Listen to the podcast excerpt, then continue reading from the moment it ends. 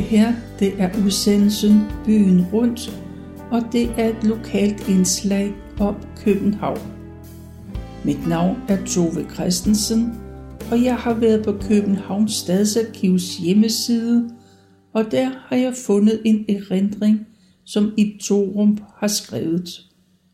Og det her, det er fjerde del af hans beretning.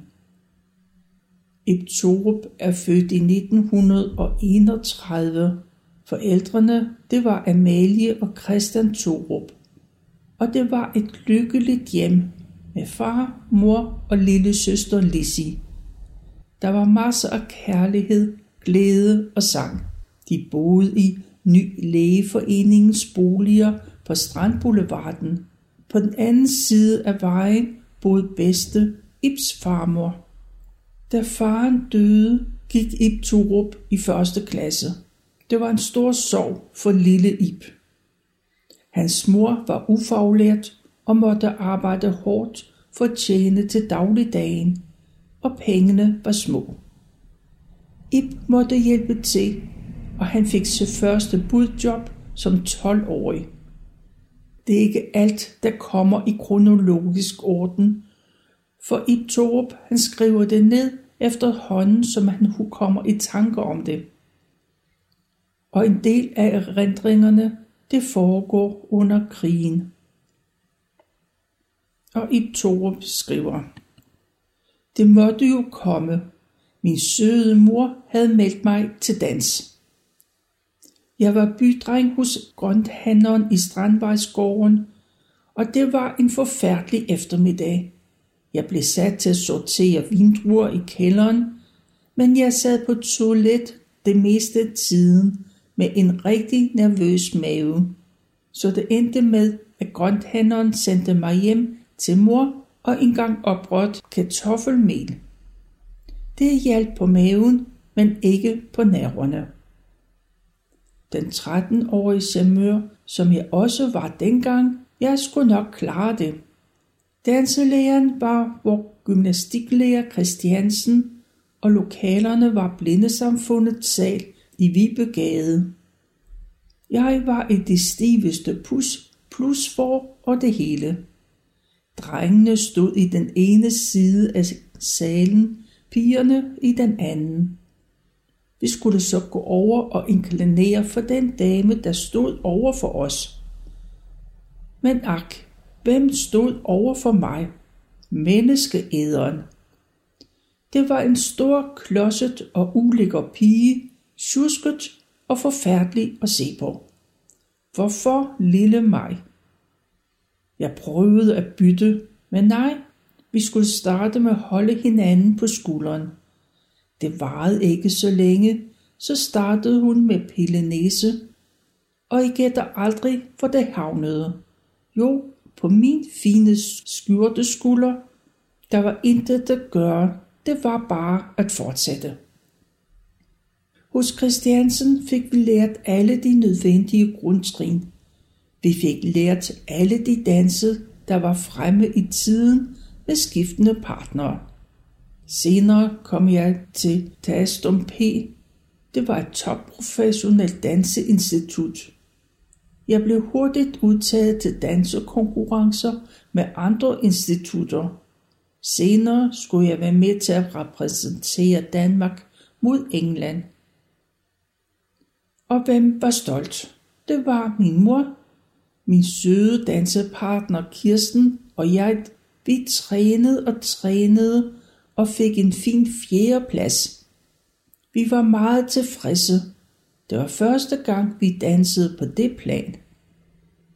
Jeg blev helt vild med at danse og deltog i alle mulige konkurrencer, blandt andet i dansetten i Tivoli med en god gang jitterbug. Senere kom jeg til Jacobsens danseskole i Falconer Allé. Det var bare prof. Jeg elsker at danse og sige, at det giver livet en fantastisk dimension. Men tilbage til historien.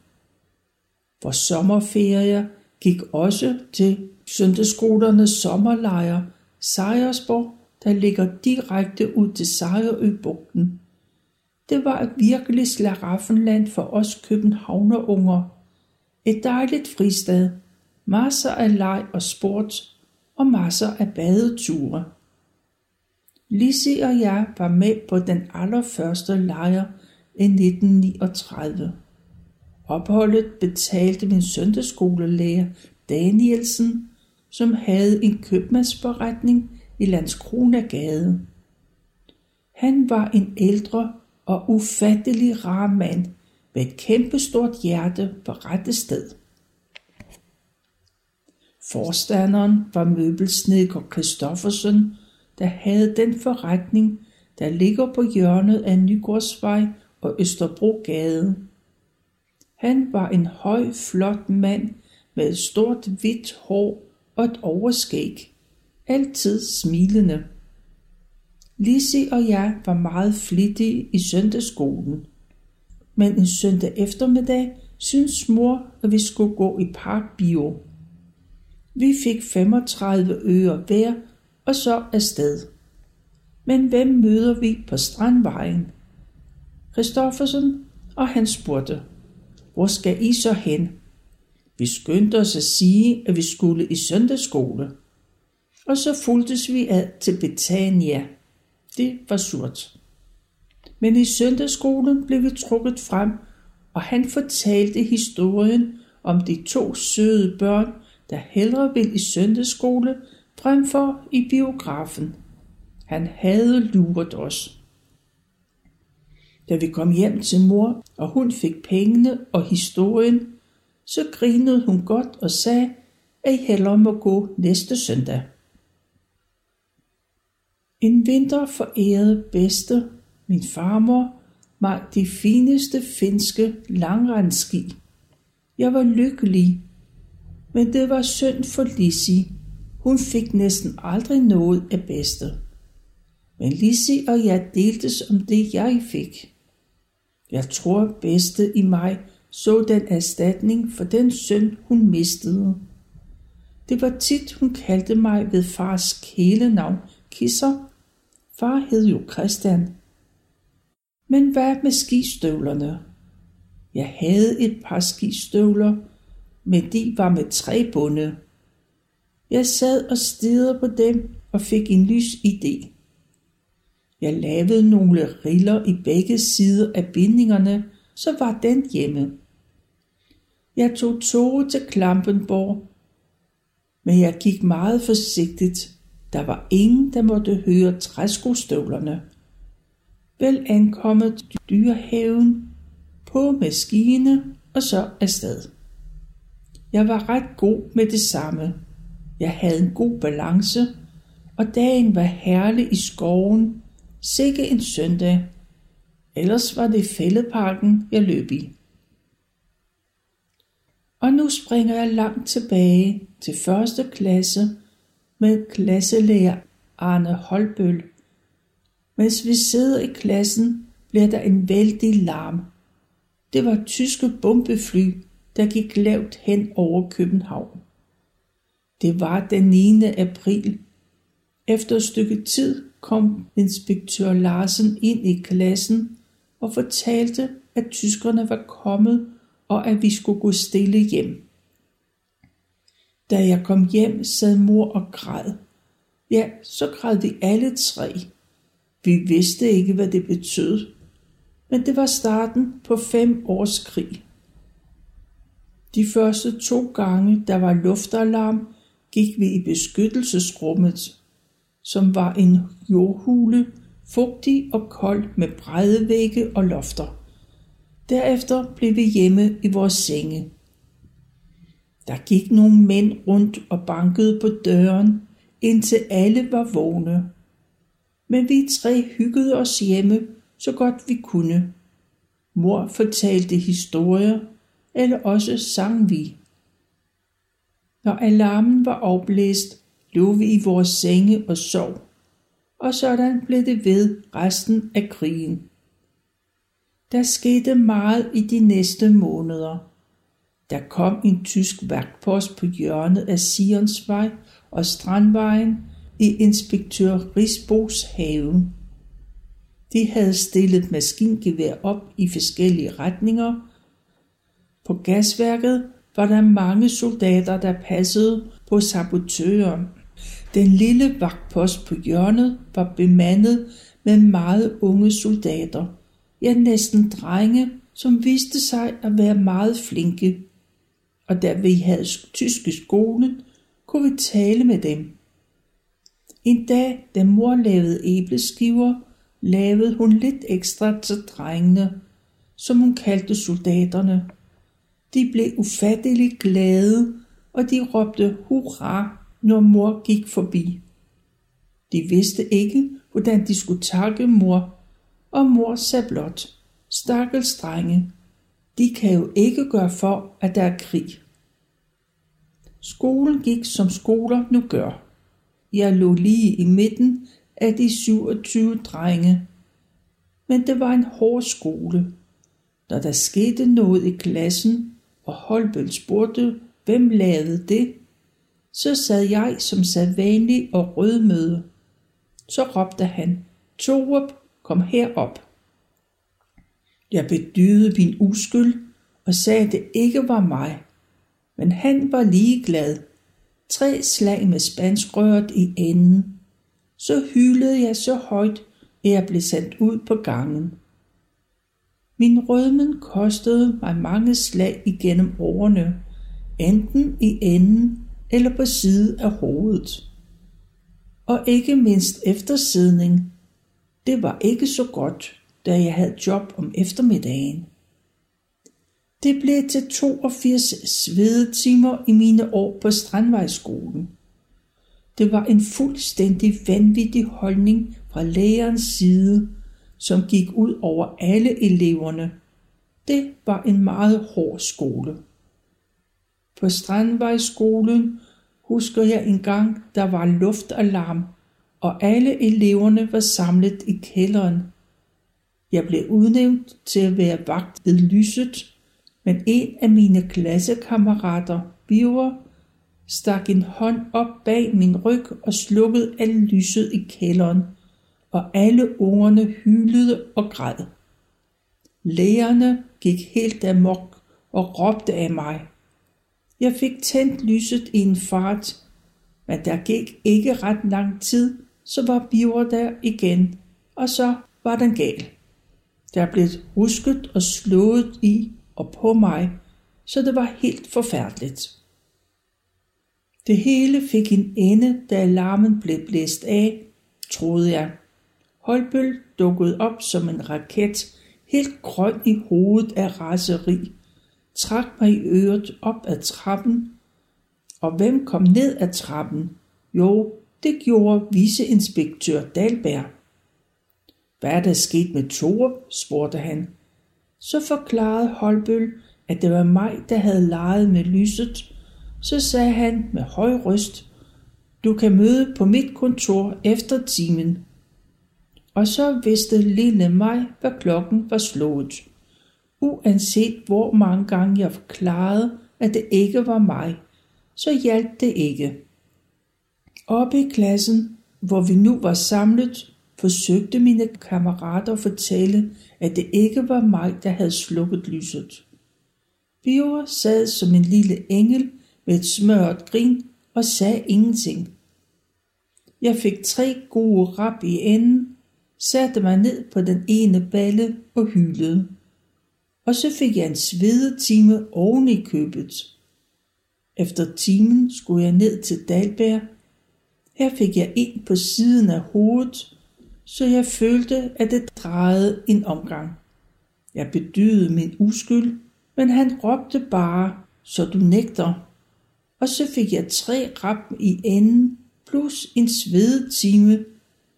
Da jeg endelig slap ud af hans kontor, gik jeg hjem og fortalte min mor, hvordan jeg var blevet gennemtæsket hele dagen uden grund. Jeg ville jo ikke fortælle på skolen, at det var Biver, det fortalte jeg mor. Hun tog tøj på, og væk var hun.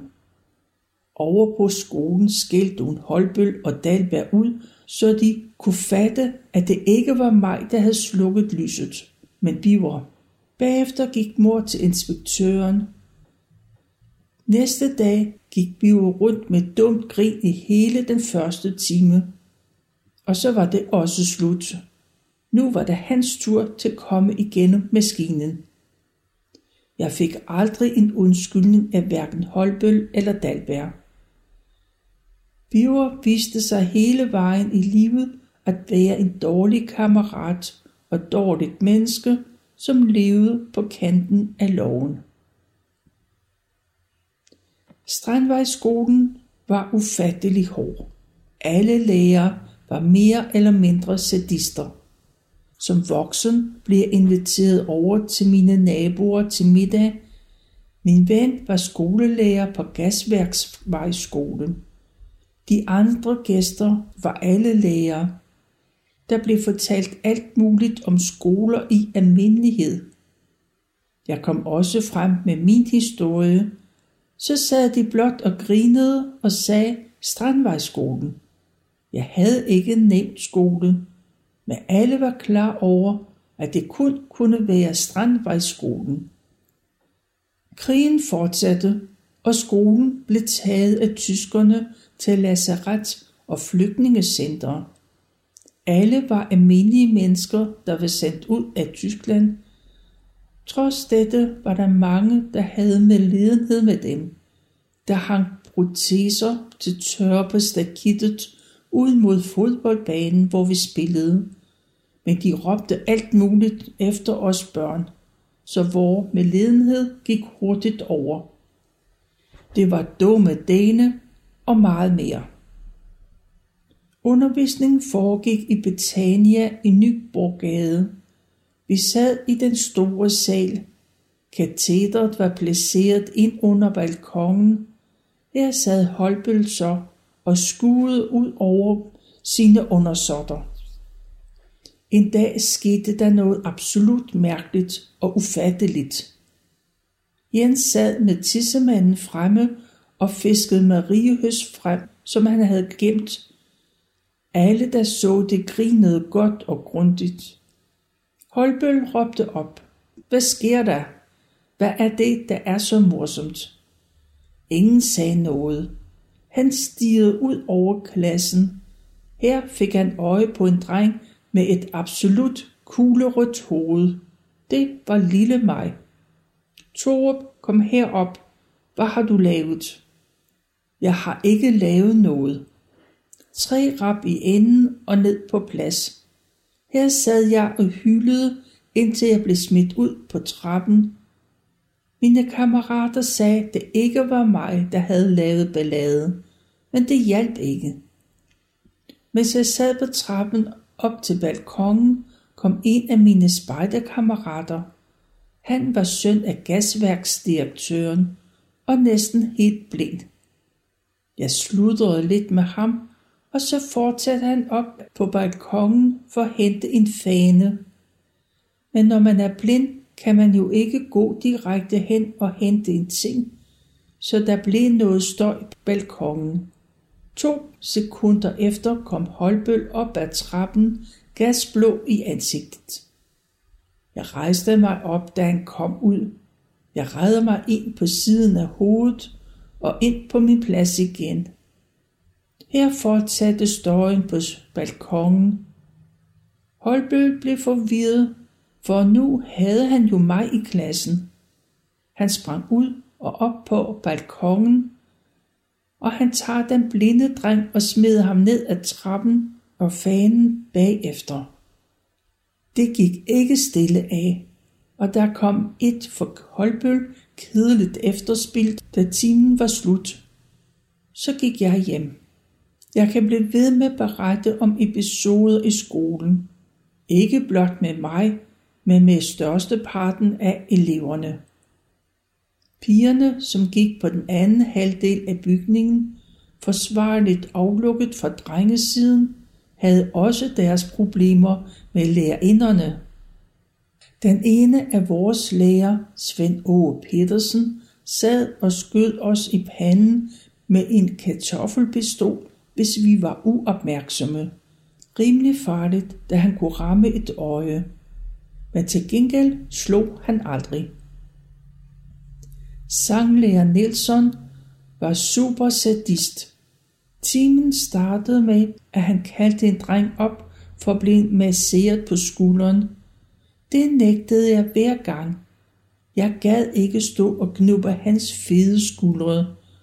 Det kostede også et par svedetimer. En dag gik han helt amok, da han nægtede at grunuppe. Jeg følte, at det var for perverst. Han kaldte mig op. Han åbnede et stort skab, og så vidste jeg, hvad der skulle ske. Ind bag lårene fandtes den største samling af spansk rør i alle længder og tykkelser. Han fandt et frem, og så måtte jeg tage fat om haserne, og så afleverede han tre frygtelige slag i enden. Herefter skulle jeg stå og glo ind i væggen. Det vil sige på et billede med en bundemagt med dyr. Jeg skulle stå ret op. Hver gang jeg slappede af, så fik jeg ind over ryggen med spansk røret. Jeg stod ret så godt jeg kunne, men jeg blev dårlig. Pludselig begyndte køerne på marken at bevæge sig. Jeg vågnede op ved at Nielsen stod og klappede mig på kinden og sagde, lille Torup, vågn op. Og drengene sjaskede mig til med vand fra tavlekluden.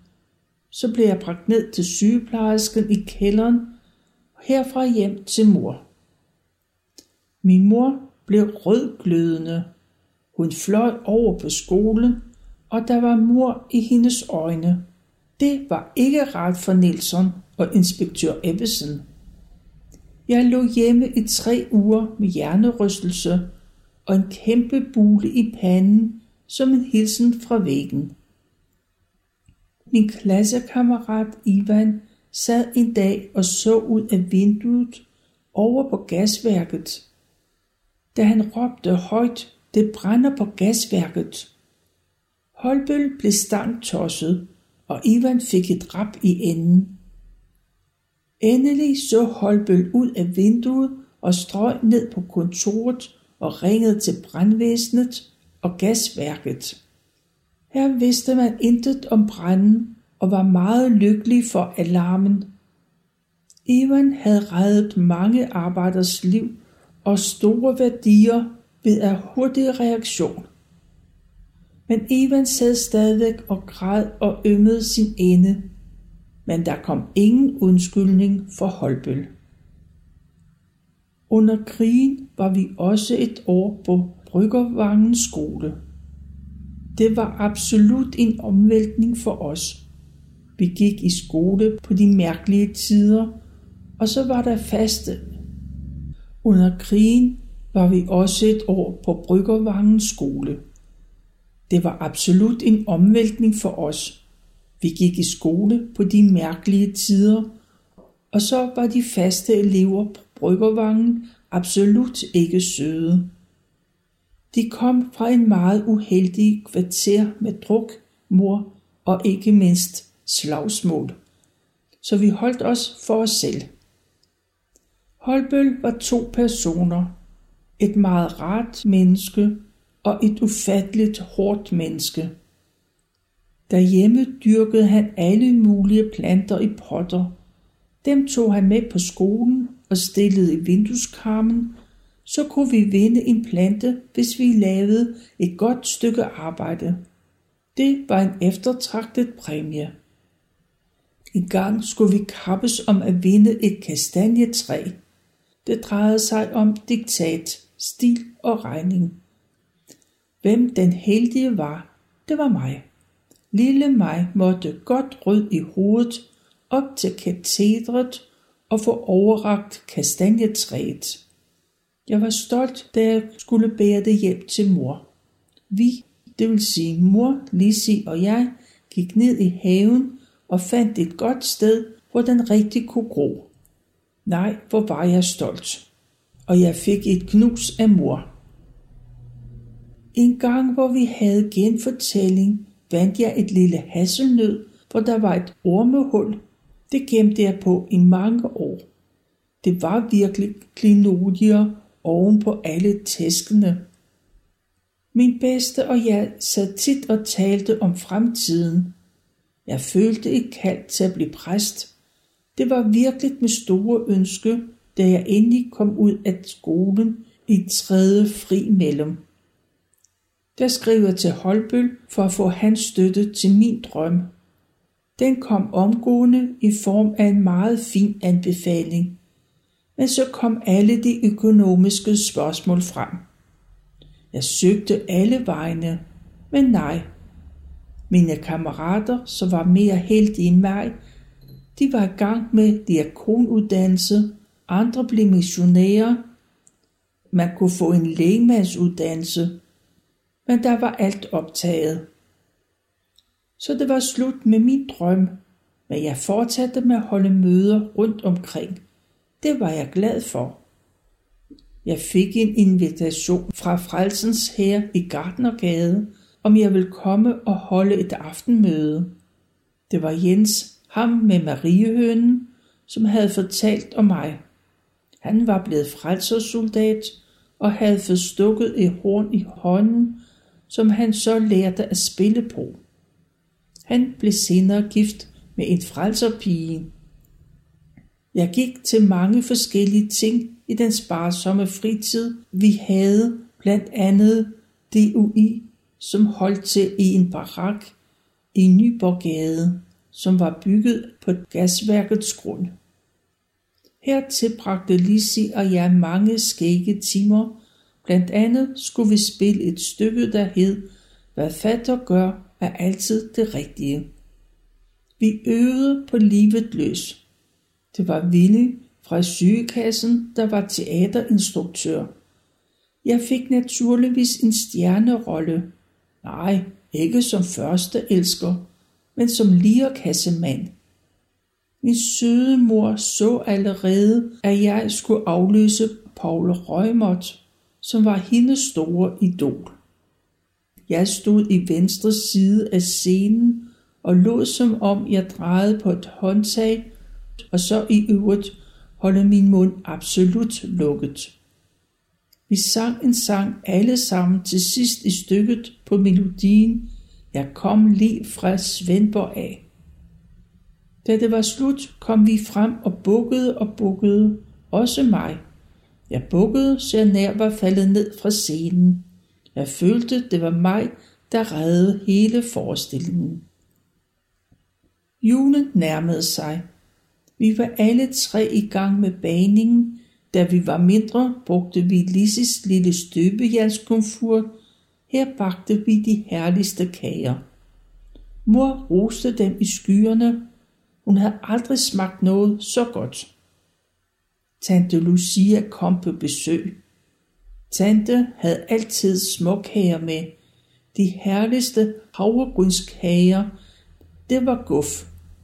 Men tante synes, at vores kager var de bedste, så vi var stolte.